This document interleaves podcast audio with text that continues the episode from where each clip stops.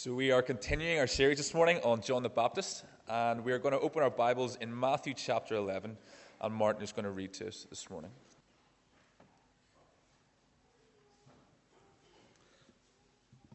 The reading is found on page 976. That's 976 of the Pew Bibles. And I'll be starting from chapter 1, or verse 1, and finishing at verse 19.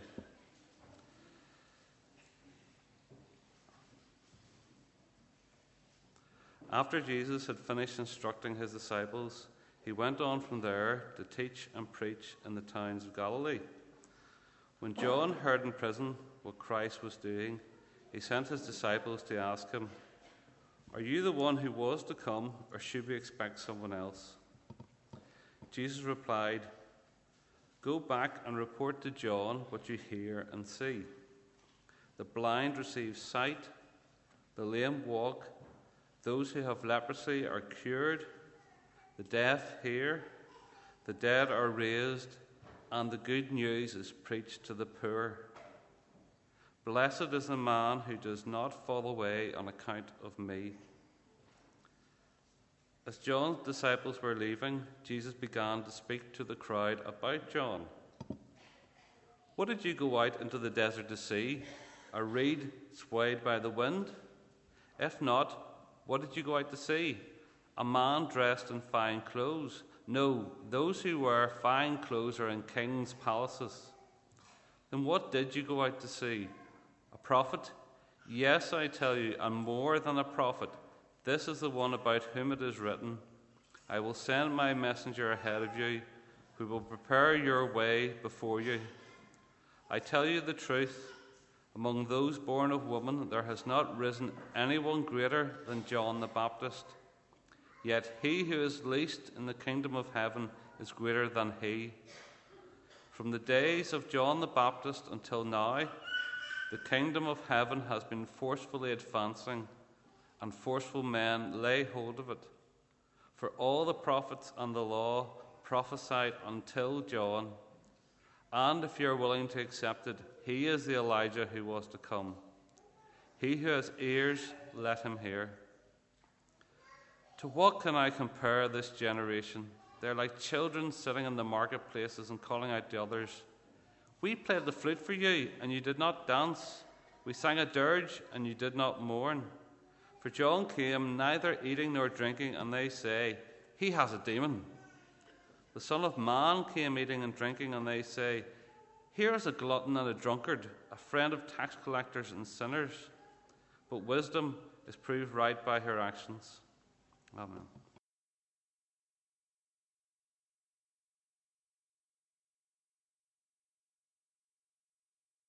It would be enormously helpful to me if you were able to turn to page 976 in the Bibles, because we'll be looking at Matthew chapter 11.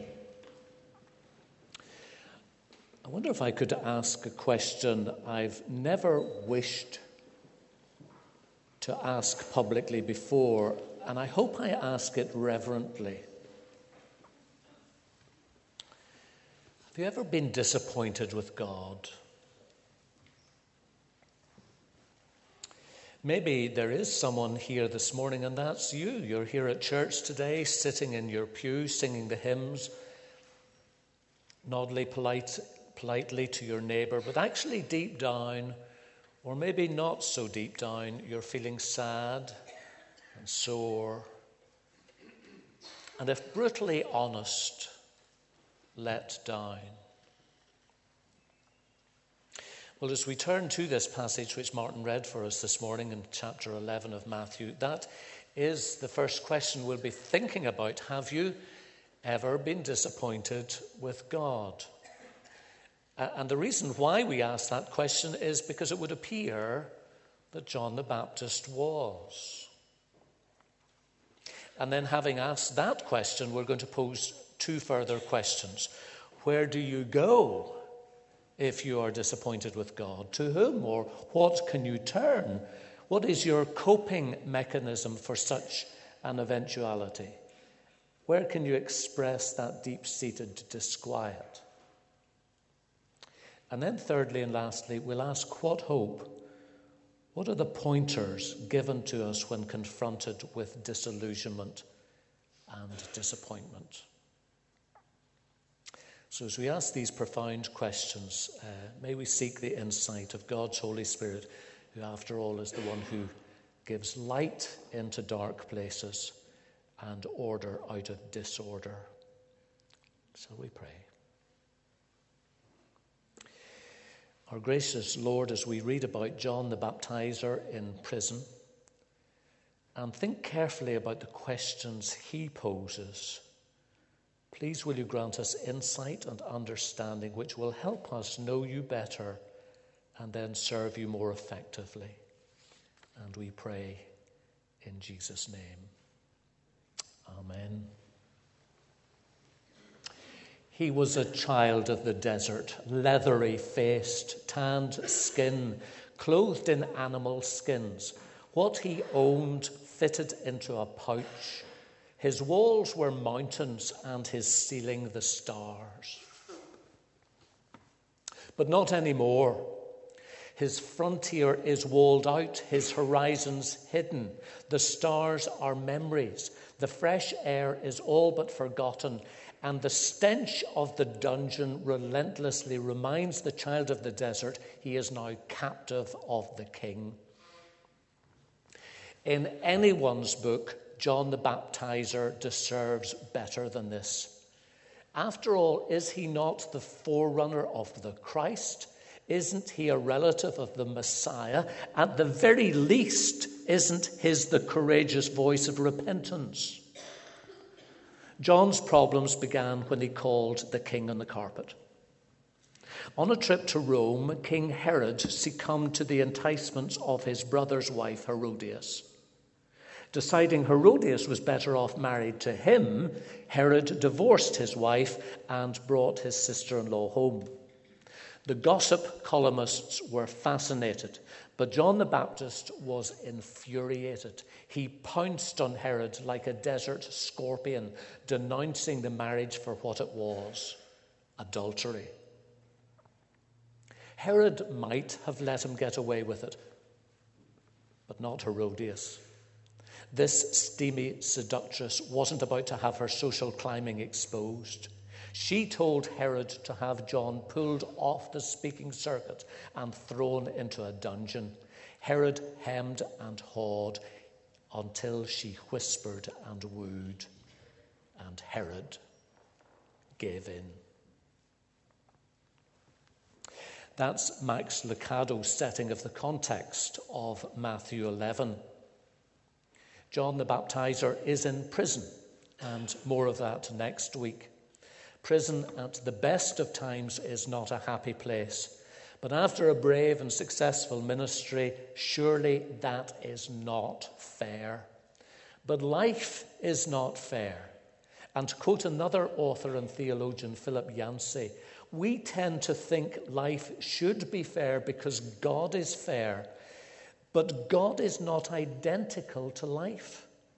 And if I confuse God with the physical realities of life by expecting constant good health, for example, then I set myself up for crashing disappointment. John was locked up in prison, dark and dingy walls. He was incarcerated not because he was bad, but because Herod, the puppet king, was bad. And there's a further factor that may have compounded John's disappointment and upset with God. Reports were coming back to him, relayed by some of his disciples, verse 2, of the deeds of the Christ. That's what it says. He was hearing about the deeds of Christ. Now, less than two years before, John himself was pointing to Jesus and crying, Look, the Lamb of God who takes away the sins of the world. I baptize with water for repentance, but after me will come one who is more powerful than I, whose sandals are, I'm not fit to carry. He will baptize with the Holy Spirit and with fire. His winnowing fork is in his hand. He will clear the threshing floor, gathering the wheat into the barn and burning up the chaff with unquenchable fire. In other words, John clearly believed the Messiah was coming for two major purposes. One, to rescue the righteous, that is, take away sin. And secondly, in order to judge the wicked. And that's the reference to burning up chaff with unquenchable fire. But what is it that John is now hearing from his disciples? Jesus is performing miraculous deeds. He is preaching beautiful sermons and he is healing people. But where's the judgment? Where's the fire? And so, like Jonah 700 years before, John is disappointed. His expectation was surely that God would destroy the wicked. John expected a judgment, not grace on those who did not deserve it. And so when God fails to meet the prophet's expectations, disillusionment, disappointment, depression.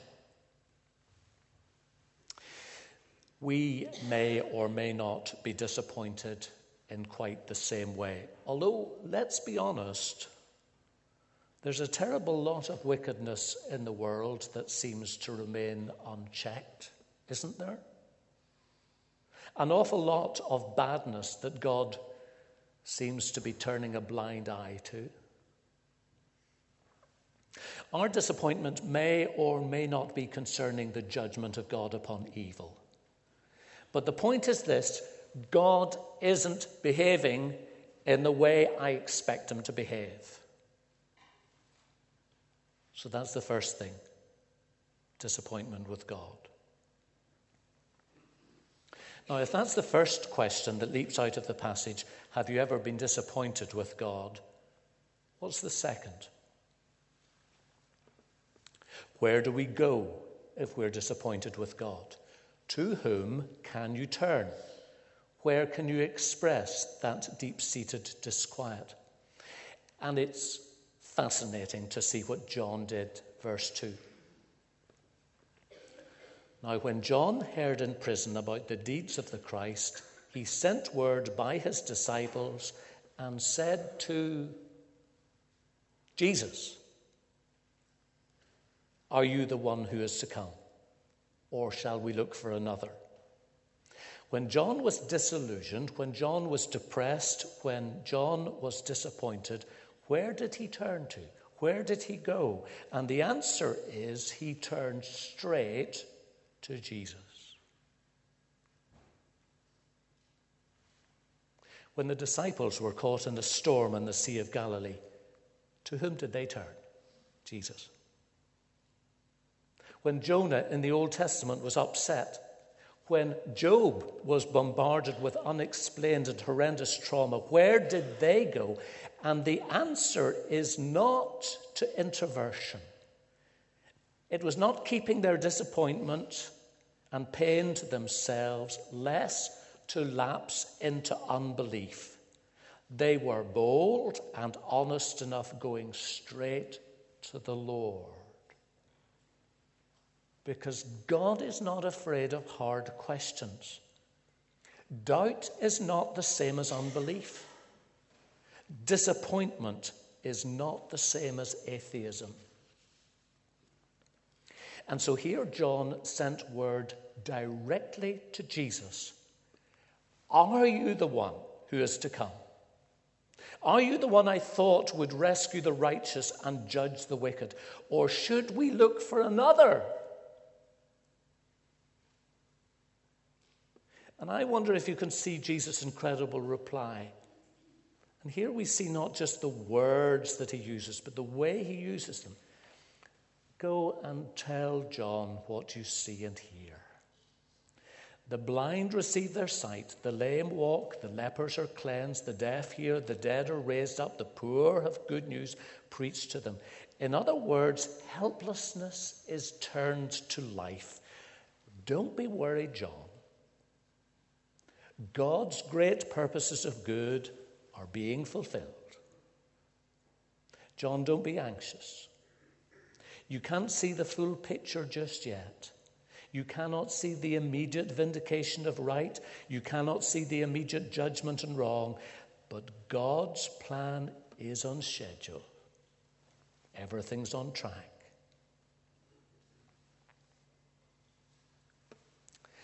And while Jesus is having this dialogue with John's messengers, and the crowd is wondering if this is some sort of slight on John languishing in prison, I wonder if you can see how beautifully the Lord Jesus affirms John's faithful service. Although critically, crucially, he does not promise to spare him from the crucible. John is no reed waving in the breeze, verse 7. He's no weed, he's no weakling. Nor is he a silk and satin courtier, verse 8. He's a tough and faithful servant of the living Lord. There have been many prophets, said Jesus, but John is the very best. In fact, he's much more than a prophet. He's the greatest of all the Old Testament saints, verse 11. Of all the people prior to the cross, John is the very best. Why? Because he has prepared the way for the one true King. He has faithfully fulfilled his ministry by pointing people to Jesus, and there is nothing better than we can do than that. Where do you go if disappointed with God? We learn from John go straight to Jesus. For true faith does not attempt to manipulate God to do what we want, but trust positions ourselves to align ourselves with Him. And in saying anything we want to Jesus, please note just how generous and how kind Jesus is in response. Where do you go if you're disappointed? Go immediately to Jesus. We're nearly finished, but there's one final point we simply must note before we're done. What is the hope for those who are disappointed with God? John is in prison. He never gets out of prison. Within weeks, his head is severed from his body and presented to the wicked wife of the king on a silver platter. John is not granted immunity from this great trial. So, where then is the hope? Where is the hope when God seems to be sitting on his hands?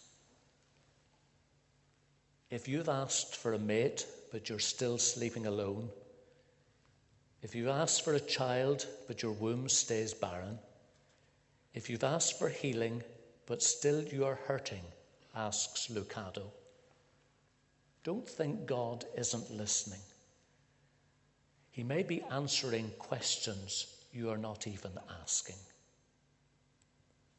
John was requesting God to resolve the temporary whereas Jesus was busy restoring the eternal.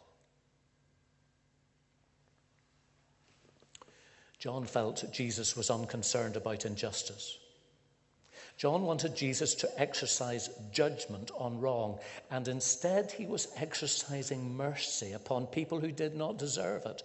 John wanted things done now whereas Jesus was anticipating the not yet. Did you find it interesting, as I did, where Jesus says in verse 11, I want to tell you something true. Among those born of women, there has arisen no one greater than John the Baptizer. Yet the one who is least in the kingdom of heaven is greater than he. What's that about? What Jesus is saying is that God is not unconcerned about your problems or the injustices you face. He cares more than you can ever know about inequity and persecution, and prejudice and pain. In fact, he knows only too well, first hand, what it is like to be punished for something he didn't do. He knows what it is like to call out to God and to feel the silence. At the most traumatic moment in his life, Jesus would cry out, My God, my God, why have you forsaken me? And at that moment, judgment upon sin was exercised on him. God's wrath against wrong was unleashed on him.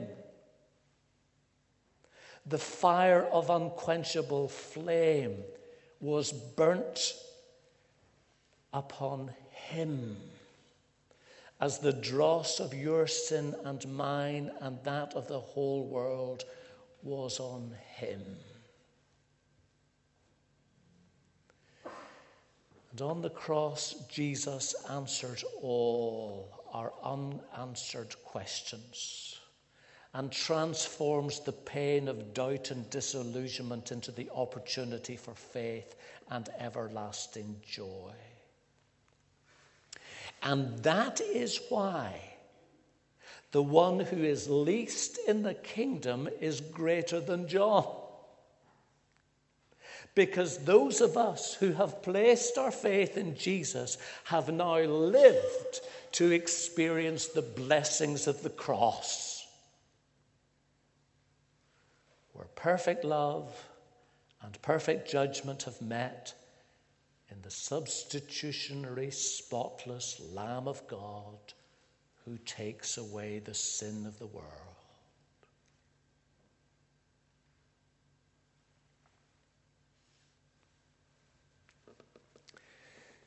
Have you ever been disappointed with God? That's okay, He can take it.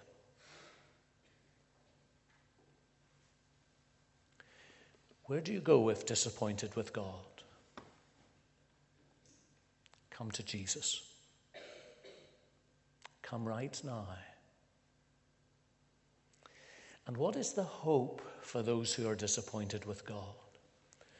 The hope is in the cross, where the judgment that ought to have rested upon you was upon Him,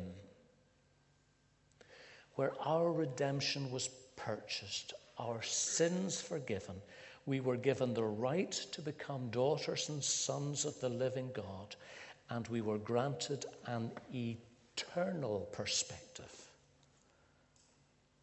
that makes all the difference in the world.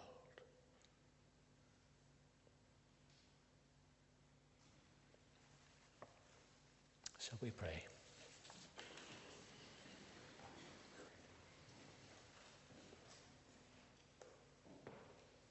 Oh, our gracious Lord,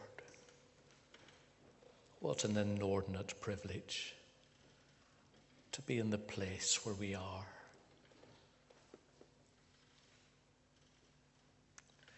To have the benefit of living after the cross of Jesus, where perfect love and perfect justice meet on Christ.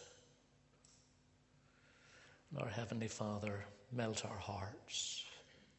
Do within us what you need to do this morning.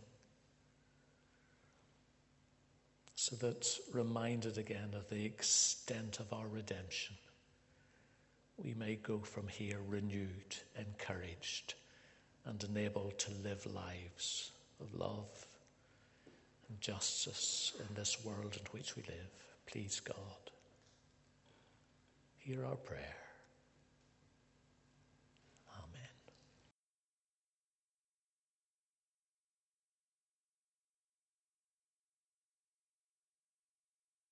Let's uh, come and pray uh, with thanksgiving uh, to the Lord. Let's pray.